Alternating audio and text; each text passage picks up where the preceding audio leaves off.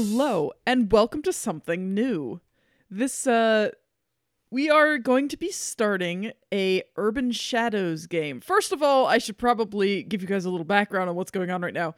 Uh, in our personal lives, we were all planning on yes. going elsewhere for Thanksgiving, and then everyone in our family, at least someone in all of our immediate or extended family, got COVID. And so they're fine, by the way, don't worry. Um, yeah. they, they seem to be recovering fine. But we, that we couldn't visit any of our families. So we're stuck here, and we're going to make the most of it. And we are going to play some Urban Shadows.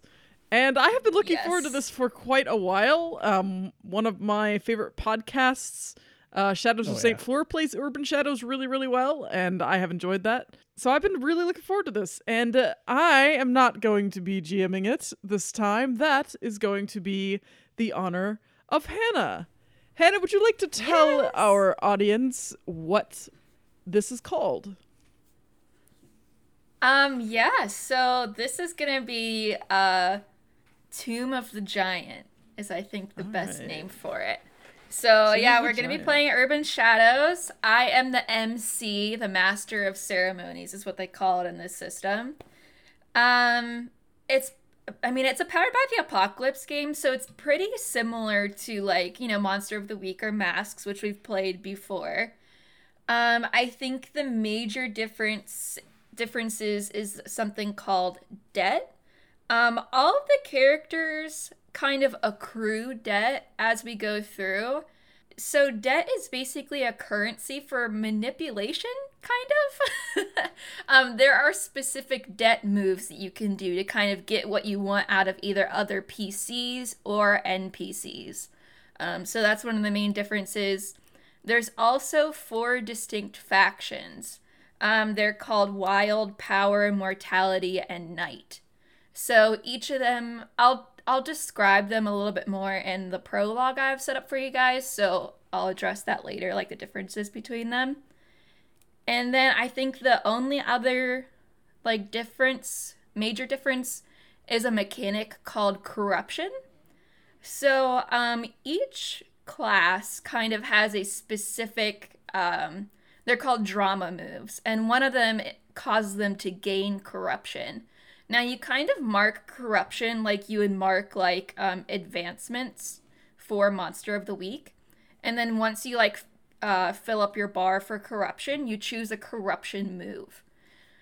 Um, so basically what corruption does is it's kind of like...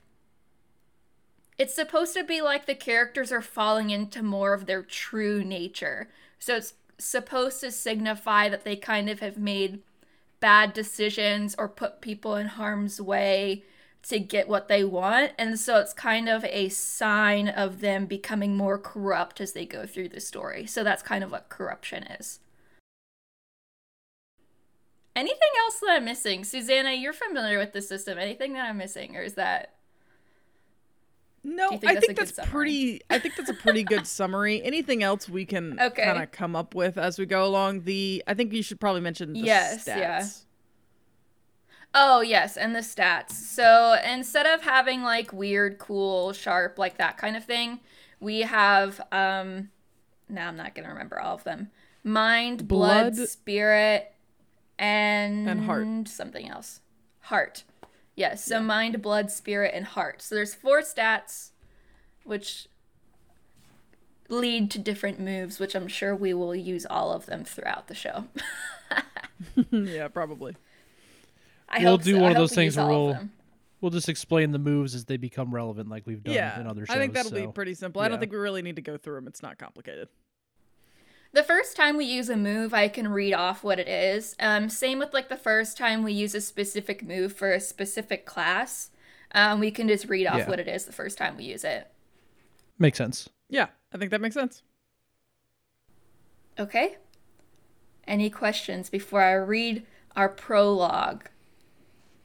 Before we get started, I do want to encourage mm. folks to come join us yes. over on the Cast Junkie server to come talk about this. My uh, my friends at the Shadows of Saint Floor podcast that also run Urban Shadows are also on the Cast Junkie server. So uh, yeah, come come come check us both out. We have our own little uh, little hole, our little home down uh, in the little Thornvale section, so you can come come check us out and and uh, tell us what you think of this show. I think this is going to be a lot of fun. And anyways, it's better than sitting on our hands on this vacation that didn't happen. Mm. So uh, yeah. Exactly. uh, take it away, Anna. Alrighty, so I'm going to read through what I've called the prologue. Um, it's basically kind of to set up the world or like the location that we're in. Because the big thing with Urban Shadows is it focuses on the city itself. So the main, like, one of the main mechanics is just making sure like the city feels like a real city and it feels like alive. So I've come up with this specific city setting. Um, and for the prologue, I'm going to kind of read through it. I'll ask you if you guys have any, like, questions, and then we'll go into, like, character introductions. Um, also, in advance, I am going to attempt to say some words in Spanish. I sincerely apologize in advance if I absolutely butcher them, okay? I am not, Sp- like, I don't have any kind of Hispanic or, you know, Latino heritage. I am white as all get out. I am trying my best, okay? Yeah. I, I actually need to jump in just because it'll it'll become relevant later, but I may attempt an accent for my character. I'll get to it during character introductions, but same vein of same vein of thinking, I will probably butcher it. Yeah, so. I may also attempt an accent. I'm not going to tell you what it is because yeah. um, then you can't then you won't know if I'm doing it wrong. Then you won't know if it's wrong. Okay. Exactly. Yeah. Alrighty.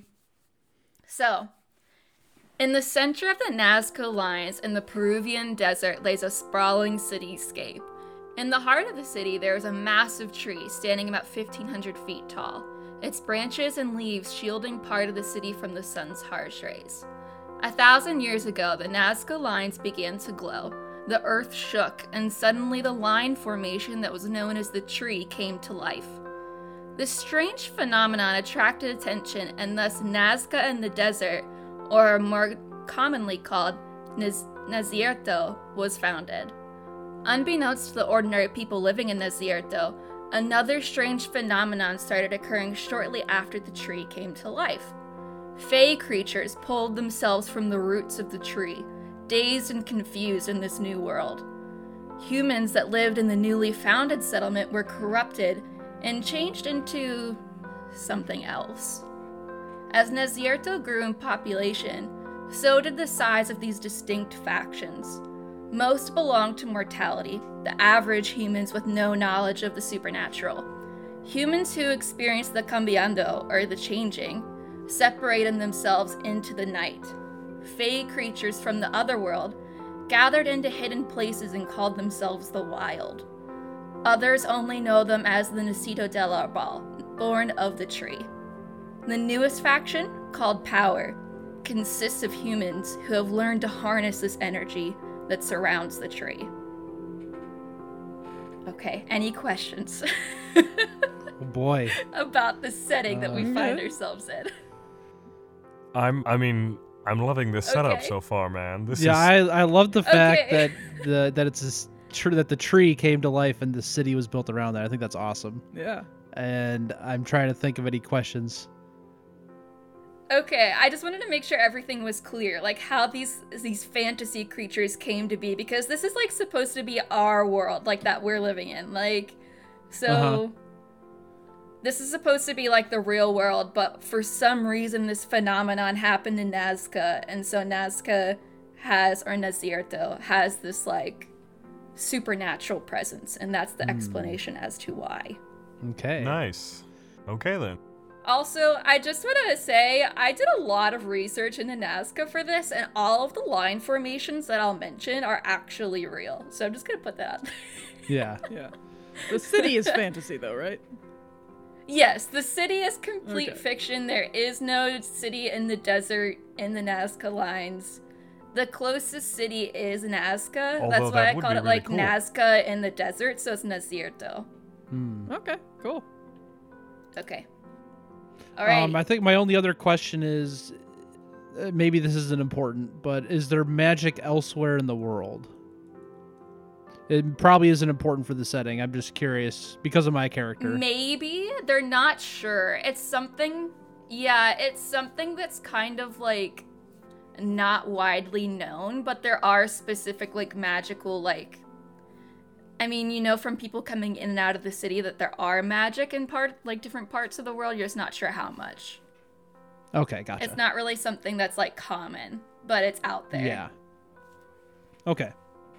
Okay. Sounds good. Alrighty. Susanna, we're going to start with you. All right. All right. So, um, Susanna, your character is standing in a forest. The tree trunks are made of a dark, twisted wood. The light around you actually looks purple as it filters through the colored leaves above you. The grass is tall and it comes to about your waist. There are dozens of blue fireflies flashing on and off around you. And suddenly you hear the crack of a tree branch behind you, and you turn and you see a tall fae woman, and she looks absolutely panicked. She grabs your shoulders and you can feel that she's trembling, and she just says, "Please, you, you have to open the tomb. His forces are growing. We have to." And then her voice cuts out and you jerk awake in your bed. Susanna, go ahead and describe to us your character and go over your class. So I think what you see, you see first is a is a large, like, pop of color. I'm wearing, like, an old school, like, night dress, but it's just, like, the brightest thing you've ever seen. It's just covered in colors and like textures and flowers and stuff. And and then I think you notice the um the somewhat pale-looking woman that kind of lays there. She's pretty tall. She has bl- long black hair down to, like, past her shoulders and to the middle of her back. Uh, right now it's kind of messy because she was tossing and turning in her sleep. She looks mostly human, but there's something a little off about her. Her eyes are just a little too blue to be, like, normal, you know? And her features are a little sharper mm-hmm. and and less less soft as the the sort of people around here. She doesn't really look like any of the natives either, and she kind of sits up in her bed. Is this a dream that I've had before, or is this something new? No, this is completely new. Yeah, I think her yes, eyes are just kind new. Of wide. She's got these bright, like, brilliantly, like, super super blue eyes, and she's just kind of sitting there. She closes her eyes for a moment and sort of rubs her eyes, and then she stands up and walks over to a dresser and opens it up and starts picking out equally gaudy and bright clothing that's kind of flouncy, and it covers her covers her whole body, but it's very flowy, and and uh she's got like um like hammer pants almost. But uh, it's all very bright colors and covered in flowers. And she just kind of... Excellent. ...calms down once she has her, her flowery clothes on and starts a bit to move around and do what she does for the day. Okay, do you want to go ahead and describe your class? Uh, yeah. Just briefly. I will go into a little bit. Um, so I am playing the Fae. And uh, my my name is Ashira. Um... I don't want to go too far into it. Um, I will say... Yeah, that's fine. Yeah. I will say that my whole class kind of de- kind of has to do with promises and lies and debts. So I I deal in mm-hmm. debts and promises from other people. Um, so that's that's kind of the, the, the, the okay. heart of my class, but I won't go too far into it. Okay. Um, so as you're getting, like, kind of ready, uh, your cell phone starts to ring. Okay. I, uh, pick up the cell phone. Hello? You see that the caller I D says it's Lewis. Oh. Um, you know that, just so you know, um, yeah. you know that Lewis is your king's, like, kind of, like, right-hand assistant. It's someone that you've worked with or, like, know before. He says, um, hi, sorry, I, I know this is... you know, pretty sudden, uh, but the king, he's requesting you. They found something. They're not quite sure what it is. Can you meet me at the excavation site? Yes, I suppose I can. Where the excavation site? Um, yeah, you would know the excavation site that he's referring to is something that your faction has been working on for a while. Okay. Um, it is, if you look at your map on roll twenty, and you scroll down to the Paquillos. So, um, you would know that this excavation site is at the end of the Paquillos that they call the Condor. Um, for a bit of context, okay. A Paquillos is actually an underground aqueduct that the Nazcan civilization built in the area that they All still right. use today. This is actually a real thing. Um, so cool. The Paquillos are an underground like aqueduct system. So um, you would know that this excavation site is at the end of what they call the Condor Paquillos.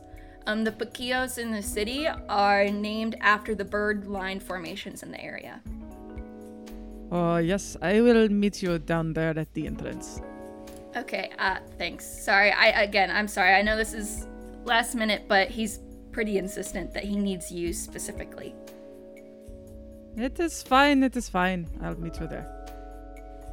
Okay, so we're going to continue with, you said, sorry, her name is pronounced Ashira?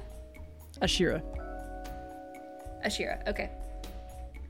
So, Ashira, you actually live pretty close to an entrance to one of these underground, like, aqueducts. Um, also, just so everyone is aware, the Paquillos are not something that are accessed by normal humans because of the amount of supernatural presence in these aqueducts. Um, they're mainly used by, like, the supernatural, like, kind of people in the city to travel from, like, point A to point B undetected. So normal humans don't really travel down here, but it's very common for the supernatural to use them. So, um, Ashira, you go ahead and you walk through this underground tunnel um, by the waterway, and you reach what appears to be the end of the tunnel. However, you know that they've actually shielded this area with a glamour. Um, so you walk through like this false wall at the end of the Paquillo, and you enter into this large excavation site. And Lewis is actually leaned up against the wall by the entrance to like uh, greet you. And he stands up and brushes himself off before he like waves for you to follow him. So he leads you to the back of this excavation site, and you see that they've uncovered an archway. It's made of sandstone. And there's an ancient language inscribed onto the top of this archway. Um, below it is a large slab of stone, and it's inlaid with like a set of four concentric circles. And there's a thick layer of sand and dust on the archway and these circles. So standing in front of the archway is Mark. He's the king of your court. And down here in like the safety of the tunnels, he's like in his true form.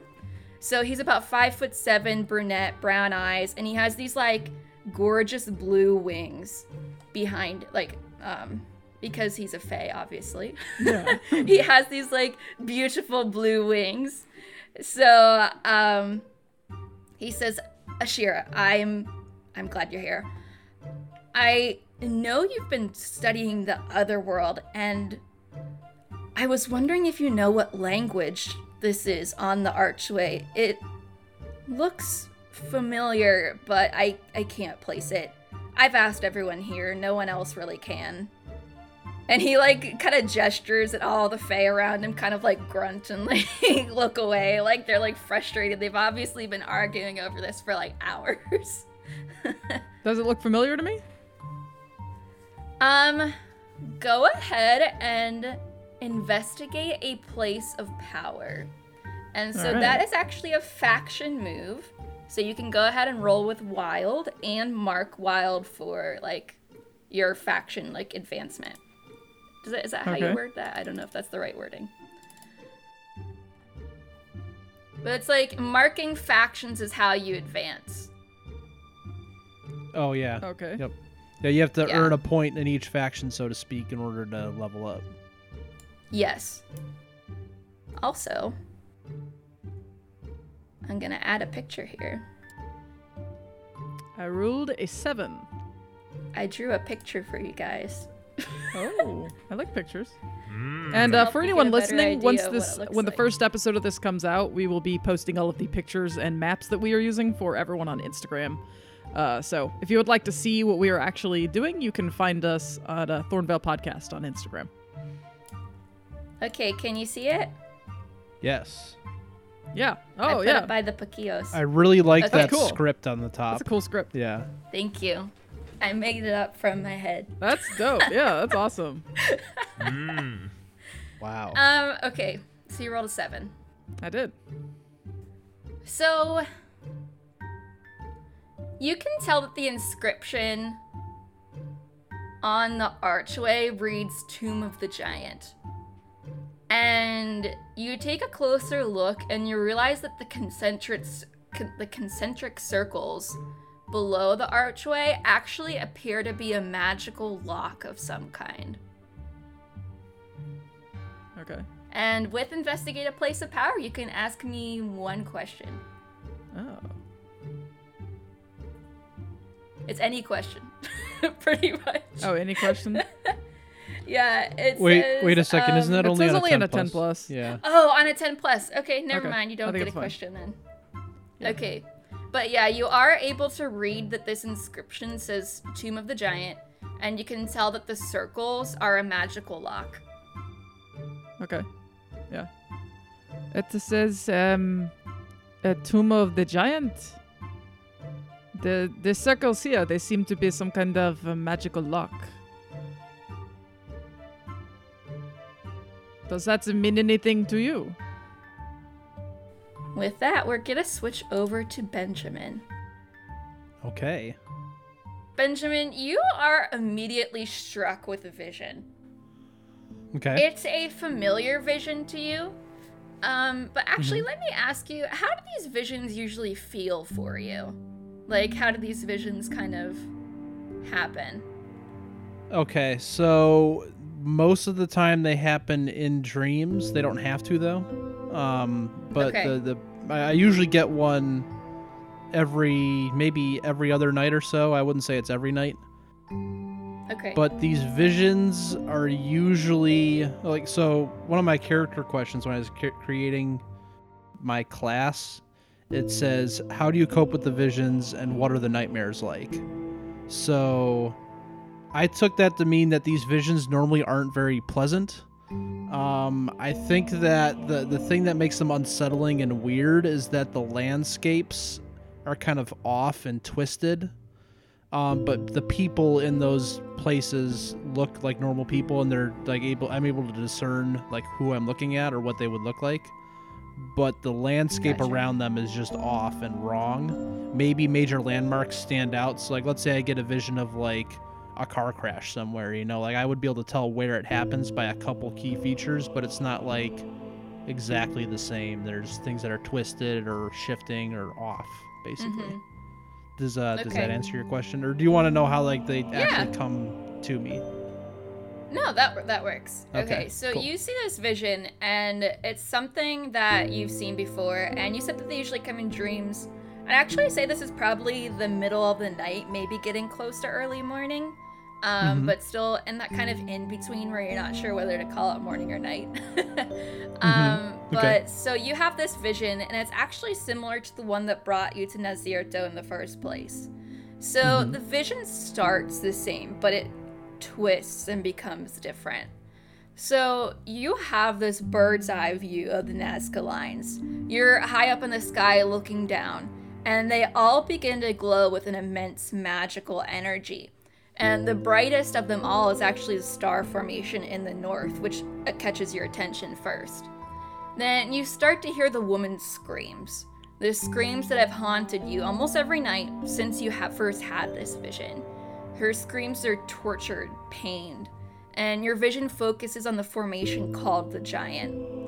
You're suddenly standing at the mysterious archway that you've seen many times. The woman's screams getting louder and louder. But this time, instead of you uselessly beating your fists against the stone slab beneath the archway until you bloody your hands, you reach for the witch's stone that you carry with you. You look through the hole in the stone and see the magic pouring from the four circles in the slab. You pull the witch's stone away from your eye and you read the Greek inscription off of it. Suddenly, the third circle in the stone slab begins to spin and then clicks into place, and the vision ends just as abruptly as it began. So, Andrew, go ahead and describe to us your character and what he looks like, and we already kind of touched on what your class is, but just, you know, anything you'd like to tell us yeah. about your class. Yeah, okay, so first off, my character's name is Benjamin Ezra. He is a early thirties Israeli man. Um, he, as you as you pointed out in the vision, um, I, ca- I came to Nazierto because of these visions I was having about, the, you know, the the giant, uh, the the lines, and the the woman screaming, and the door. Um, so I came here trying to figure out what was going on because my class is called the Oracle. So I get these visions, and my class is based around trying to figure these visions out and stop them from coming to fruition. Um, I won't get into my moves too much, but a lot of my moves, um, the, the, the base moves where we get to ask questions, or some of my own Oracle moves where I get to ask questions, uh, it's kind of built around figuring out what's going on, basically. Mm-hmm. And as far as, like, corruption, like, I get corrupted by getting my prophecies wrong, basically, and telling people the wrong thing, so. Yeah. I am from the Power faction, um, just in case that wasn't obvious. I don't think I need to get into any other too big specifics class-wise. Mm-hmm. Yeah, that sounds good. Uh, I guess my stats, my stats are uh, zero blood, minus one heart, one mind, and two spirit. And then as far as the character himself, um, let's see here. He's new to the city. Uh, he hasn't been here long. He's been here maybe a couple months at best. And uh, yeah, he is here trying to figure out what's going on. Okay, cool.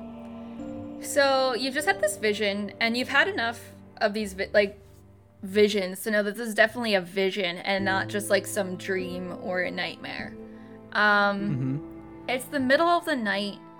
Uh, before we get too far into it, let's go ahead and roll your beginning of session move, um, which is foretellings. Mm, yeah. You yes. roll that with spirit. So go ahead and do that. Yes. I will go ahead and roll foretellings, which just says at the beginning of the session, roll with spirit on a ten plus hold two, on a seven nine hold one. And then during the session, I can use my hold to declare something terrible is about to happen. And Great. Then me and my allies get plus one to av- avoid that disaster. On a miss, I foresee the death of someone important to me and take minus one to all rolls to prevent it. So basically, it's kind of like the uh, the flakes. Um, uh, what's what's the name of your move, Wesley? In Connect Thornvale? The dots. Connect the dots. It's kind of like Connect the Dots, but. Basically, like, I can just say, like, the example they give in the book is, let's say you're being hunted by a vampire. You could be like, the vampire's going to catch me. And that's not making it true. It's just meaning that, you know, you get a vision plus saying... Plus one to escape yeah, the vampire. Yeah, exactly. Yeah. Right. So I can make yeah. myself able to, start, like, do better at something, essentially. So. Yes. Yeah, you can, yeah, like, this will just, predict yeah. that something is going to happen, and it gives you, like, a bonus to prevent that thing from happening. Mm-hmm. Yeah, so this yeah. roll will tell me how often I get to do that throughout the mystery, essentially. And my roll is... Wow. Oh, no. oh I my. rolled a five. Good job. I get Ooh. a plus two to this okay. roll, so I rolled a three plus two. Awesome. Great way to start off. Oh, oh my man. gosh. Okay. Wow. So on a miss, you foresee the death of someone important to you. I'm not going to oh. have that happen right now. I'm going to save that. Mm-hmm. Okay. Awesome. Great. Okay. okay. Okay. We might have to use that laugh as a, a sound spot for a goblin or something at a later date. Okay, so yeah. Um Benjamin, you've seen this vision. Uh, what do you mm-hmm. decide to do with this new information? Because, like I said, this vision is different than the one you've seen before. Yeah, it's not and the same. And it involves same. you okay. this time, specifically. I guess my, well, this might bring up one of my debts then. I might describe this kind of background to explain why I'm doing what I'm doing. Uh, first uh, first off, though, so yeah, Benjamin is kind of lying in bed. He's in kind of a, a small, kind of not very fancy apartment, uh, and he bolts up from bed. He's, like, breathing heavy, and he's just, like... Uh, he's just kind of, like... His mind's swimming from waking up from one of these visions. He's not... like completely awake yet, you know, he's just kind of like starting to wake up, and mm-hmm. he's thinking through it. And the big change from the vision was I see like me using the witch stone to do something to the door, right? Correct. Yes, correct. My my question is, um, so I'll bring up the debt now. I owe Ashira a debt because when I first came to Nazierto, I was looking for help and trying to figure out what my visions could mean. And mm-hmm. through, I guess, maybe the grapevine, I was kind of led her way as kind of knowing, you know, things that are kind of along the lines of my vision. And she helped me. My, my debt to her is that I owe her two debts for helping me understand my dreams and visions. So my question is, before I know, is... do I, like, what did she help me figure out? Did, did she already know about this door she just looked at, or is that something new for her at the excavation site? That would be something new for Ashira. They just uncovered so this then, archway, which is why they called her there. Okay. So then she didn't even know the archway was there, so when she helped me understand my visions, it wasn't about the archway itself. It was just about other parts visions of vision. In general. Yeah. Yeah. Yeah. Maybe like mm. the magic pouring through the lines or something like that. Yeah, through the Nazca lines. Yeah, okay. Yeah, that makes sense. Yeah. So I've talked with her before about my vision. I'm thinking I would probably try to call her and let her know that my vision changed. Okay. Go ahead and roll and see play if that, if through that, that real means quickly. Anything. Yeah. Or, so, um, yeah. Also, as I brought up earlier in the episode, I maybe will attempt an Israeli accent. I, I might not. You might just have to pretend, but uh, pretend. I'll see what I can do. It's okay. Yeah, uh, it's okay. So yeah, he uh, he kind of stumbles out of bed. He he kind of like walks over to the kitchen and get and, you know gets himself a glass of water and drinks it to kind of calm himself down. And then I and I would assume I have Ashira's number, because she's been helping me with these visions and trying to understand them specific to this area. So mm-hmm. I punch in her number and see if she picks up. Ashira. Where am I right now? You're still in the excavation site. Okay, do I feel like it's acceptable for me to... Does she even have reception down there? Yeah, do I have reception? I mean, do I feel like it's acceptable for me to answer the phone? In the presence of royalty. Um, mm. You could probably, like, excuse yourself and answer it. The fake yeah, alert, I think... at least with Mark, it's a pretty casual kind of thing, at least with you. So yeah. You guys are more on, like, a comfortable basis than other people on the court. Yeah, I think I just see my phone and I realize that it's Ben, and I'm just, hmm, interesting. And I'm and I, I look over at Mark and I say, uh, oh, one moment, I need to go take this. And I I say, hello? Yes, uh, Ashira, it's it's Ben. Uh, I my my visions uh they they've changed. Ezra, how have they changed?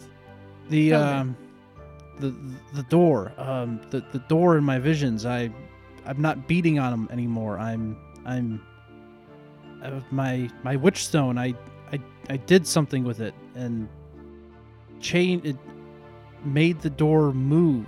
Uh, one of the circles on the door. Circles. Ezra, can you describe this door again? Yes, um, it's a it's it's a wide stone door. It's got strange script across the top. It uh, it uh, there, there's these concentric circles on it that uh, I don't really know what they do other than this new vision where they appear to move. Right. Uh, one moment. and I put him on hold, and I go walk over to Ben, or I go walk over to Mark, and I say, so there is a person that I know that has um, visions, and he's been seeing this door. I think Mark just kind of like looks at you confusedly, like he's been seeing this door, this one specifically. Yes, this one specifically. I think he may know how to open it. Is that something we want to do? I mean, I don't even know what this door leads to. I think we would need to do some more research into what this could hold. All right, all right. But if you'd like to bring your friend here, I think I could allow that. Yes, I think that might be a good idea. Okay. And I get back on the phone. Ezra? Uh, yes, uh. I need you to come somewhere. Are you free? Uh, yes, um, where did you need me to go? Do you know where the Paquillos are? I assume I do, right, Hannah? Yeah, that's something that you know being part of a more supernatural faction. Okay. Uh, yes, um, I, I do. I will, um, I will meet you at, I, I will meet you at the Condor Paquillo over in the entrance over in the dunes. Can you meet me there? Yes, I'll, uh, I'll, I'll come right away. All right, I will see you. Okay. Okay. With that, we're going to go to Cyrus. Cyrus. Oh. The other two were kind of, you know, resting. They were asleep. But you are definitely not asleep. You are deep in one of the caverns that branch off from a Paquillo. In the past week, you've heard through your roommate, who works for the police department, that there's been an increased number of missing persons cases. Cristiano, your roommate, had told you that people in the neighborhood think that it's alien abductions. Of course. They've reported a flash of bright light, and then the person is just mysteriously gone. Of course, as a monster hunter, you think that that's absolutely ridiculous. You don't believe in aliens. No, I do not. With all the supernatural forces in the area, uh, you're sure that there's some kind of creature to blame here. What do you think it is, you, Wesley? Just based off of that little information, what do you think it is? A bright flash of light and gone. Mm. Mm-hmm. Ah. Okay, obviously not an alien, otherwise I would say ray gun, but no. There were no disintegrated ashes at the scene. Okay, fine. Definitely could be some kind of spirit, or perhaps... I mean, I don't know the rules by which the supernatural creatures follow in this universe, but... I'm, I would, I would say... I'm leaning towards some kind of spirit, some kind of ghost, okay. Except that they are able to interact with the material world based on bright flash of light. Gotcha. So... Okay, so this system, this system doesn't really have like an investigate a mystery type role. Um, there's only like investigative place of power, and I don't really think that fits for this. So this is kind of the homebrew role that I've rule that I've come up with, and I, I'm okay. more than happy to get your input on that. You guys' input on this, but so there's a figure someone out role, and there's like investigate a place of power. So I'm thinking of basically combining those into figure something out, where you roll with mind. But then I'll give you some information depending on your role, like it's investigate a place of power. Does that make okay. sense? Yeah, I think that, yeah, I think that makes sense. I think it yeah. definitely works okay. for him, at, for his specific character. Yeah, you know? Exactly. Yeah, so we're going to call it like figure something out instead of figure someone out. Yeah, go ahead and roll minds, and I'll give you some more information. Okay. We'll see how what you think it is. Oh, nice. Okay. You got a thirteen. thirteen. Wow. Yeah. Boxcars. Dang. Okay. So, with a thirteen, I'll give you the information that you definitely know, and you can ask me one question, because that's how investigate a place of power works. Okay. So you definitely know that it's a ghost or a spirit of some kind, and that it's been bringing its victims down into the Paquillos and keeping them there. You assume to feed off of somehow, but you're not quite sure. Then I am going to ask, if I know that it is a ghost and or spirit, what can incapacitate this ghost or spirit? Yeah, so it's very um, traditional, like iron. Um, anything that you know of traditionally that would harm ghosts or spirits. They're very classical in that sense. Ah, okay then. But specifically, what comes to mind is cold iron. Cold yeah. iron or possibly salt, I'm thinking. Yes, or salt, yeah. So I know this, and yeah, I think he is just following... Uh, Following down the Paquito and... Not po- no, there's no T, it's Paquillo. I think Paquito is something else. I I know that's actually the word for small, if I recall correctly. Yeah, Paquito. Hey, if we accidentally say anything naughty in Spanish, um, we apologize. Just, I'm just sorry. Ahead of time. We want to say that. Yeah. All right, Wesley, so Cyrus. Yeah, so I think he's just going along this tunnel. Yeah, so go ahead and describe Cyrus to us, and then we've already kind of touched on the fact that you're a monster hunter, but just give us some general information on your class like Andrew and Susanna have. All right. Uh, well, yes, I am going to be playing Cyrus Locke. He's of the Mortality faction. He is one hundred percent human, but he is... He has been in this city for several years. He's actually been here probably longer than the other two, because I'm not going to get into backstory yet, but for his own reasons, he has become a... basically a professional monster hunter.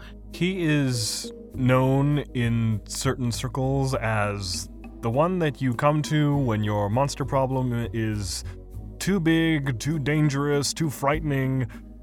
You send for him and he gets it done. My class is basically, I, I think I'm more weaponed out than either of the other two.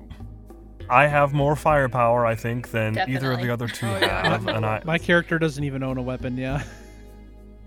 If we, yeah. if we get into a fight, we're going to be relying on you entirely. Yeah. Wow, yeah. This is going to be fun. This is going to be so fun. I'm going to get to kill so much. It's awesome. I, I'm not a sociopath, I promise. I'm just really excited. He's just excited.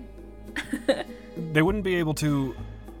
Do you want me to describe appearance just because it's dark? And because just because appearance is cool?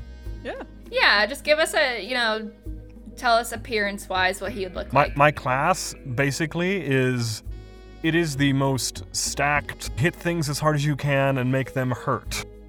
That's basically my entire, nearly my entire class. It's, that's basically my entire, nearly my entire class. It's investigation and, and harming things, mm-hmm. basically. And your class is the hunter, just for clarification.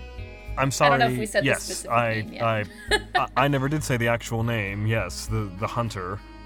So, uh, my look, imagine sort of like that classic noir detective sort of look, but it's a little different because he has this, he wears this c- close-fitting black coat in which he, you know, he's got to have pockets for his many different items. And then he also has, if you were seeing him, he's uh, he's a he's a black guy. I, I've never played a black guy before. I thought it would be interesting. He's a black guy. He, he's got he's got green eyes, and uh, also, if you look up on Google, kind of that uh, mobster-style fedora, he's got one of those. A trilby? Mm-hmm. I, is that its actual name? I think so, yeah. I think so, yeah. Okay, trilby, fine. And then, you know, he's got military-grade boots, and then It depends on whether he's on a job or not, because he understands the value of keeping hidden, so that's why he wears the black coat. He also carries with him, he doesn't take this into combat, but it is quintessential to what he can do. He carries a, you know, like in those secret agent movies with the uh, the chrome suitcase, the silvered suitcase? Uh-huh. Yes. He carries that with him as well, which he usually keeps in the trunk of his car. He does have a car. He normally carries this with him. He doesn't carry this into combat, but it contains several items of of great importance when in combat. Yes, I'm laughing because I'm pretty sure I know what it is. Oh, yeah. Right. It's oh, fine. Yeah. It'll come up She knows later, exactly what's sure. in that case. Oh, boy. Yeah. All right. All right. So, um, Cyrus, you're fully prepared, you know, for this ghost spirit encounter. You're walking down this Paquillo, and you realize that you can hear what sounds like muffled voices. Mm. So you follow these voices into kind of like a cave that comes off from one of these aqueducts. And inside of this cave, you see a group of people, which seem to match your, you know, missing persons information. Um, there's a small girl, three adults, and an older man. Okay. Um, there, you can see the faces of most of the people in the group, and it looks like there are two that are conscious. Okay. And they have something covering their mouths and binding their hands together. Oh. Okay, then. He's going to approach very slowly in order not to freak them out. His his flashlight is playing over the shadows, and he's approaching them. I'm guessing they're guessing they see him. Their eyes are very mm-hmm. wide. He approaches very slowly. He says, "It's all right. It's all right. I'm I'm here to help you." And he looks and he looks down. He sees he sees that they are tied uh, with something, and. So, before you continue, as you get closer, the young girl in the group, she had her back turned to you, but she stands up, and as she turns around to look at you, you can tell her movements just feel wrong. Not right. And then you're oh. able, as you're up close, you're able to see that her mouth is bound by the same material as the others. And up close, you can tell that it's a thick cobweb. Oh, and then as you look oh, up into this girl's eyes, you realize that her eyes are completely gone. She only has empty sockets. And even though there's nothing there, like there's no eyes, you get the distinct feeling that she has locked eyes with you, that she's staring straight at you. Her gaze is mm. locked with you as she starts to like cock her head. And the temperature drops in the room. Like, you can see your breath in front of you. And the hair raises on the back of your neck. And you start to hear whispers growing louder and louder. And even though the girl's mouth is bound shut, you can tell that these whispers are coming from her. And she says, "Mother is coming. Mother loves fresh blood." Uh. What do you oh, do? Oh, I do not like that. I do not like that. Oh, okay. Well, I doubt this um, malevolent little girl is going to let him, you know, go through his uh, case. So, since he knew this was a spirit uh, beforehand, he has outfitted himself appropriately. I'm imagining this really kind of cinematic kind of shot if there were a light, but there's not. But what they see is it's it's in shadow, so she can't really see what he pulled out, but he pulls his left arm out, uh, out from his coat, and uh, if there were any ambient light at all, uh, the light would be catching on the edge of something very... It's obviously not an actual hand. What he has on the end of his arm, and she can't really tell what it is, but she's going to know very quickly because he is going to defend himself. Okay, so as you're doing this, like as you kind of like pull your your hand out ready to attack, the cavern is suddenly filled with like this blue glow. Um, you've encountered mm. magic before, and you can tell that this light is just like pure magical energy. And actually, mm. Benjamin, you would be outside still. Like, you are on your way to meet Ashira, and you are making your way to the Paquillo entrance. And you notice that the night sky is suddenly filled with this same blue glow. So, from your visions, you can kind of assume that the lines are glowing like you saw in your vision. Oh, okay.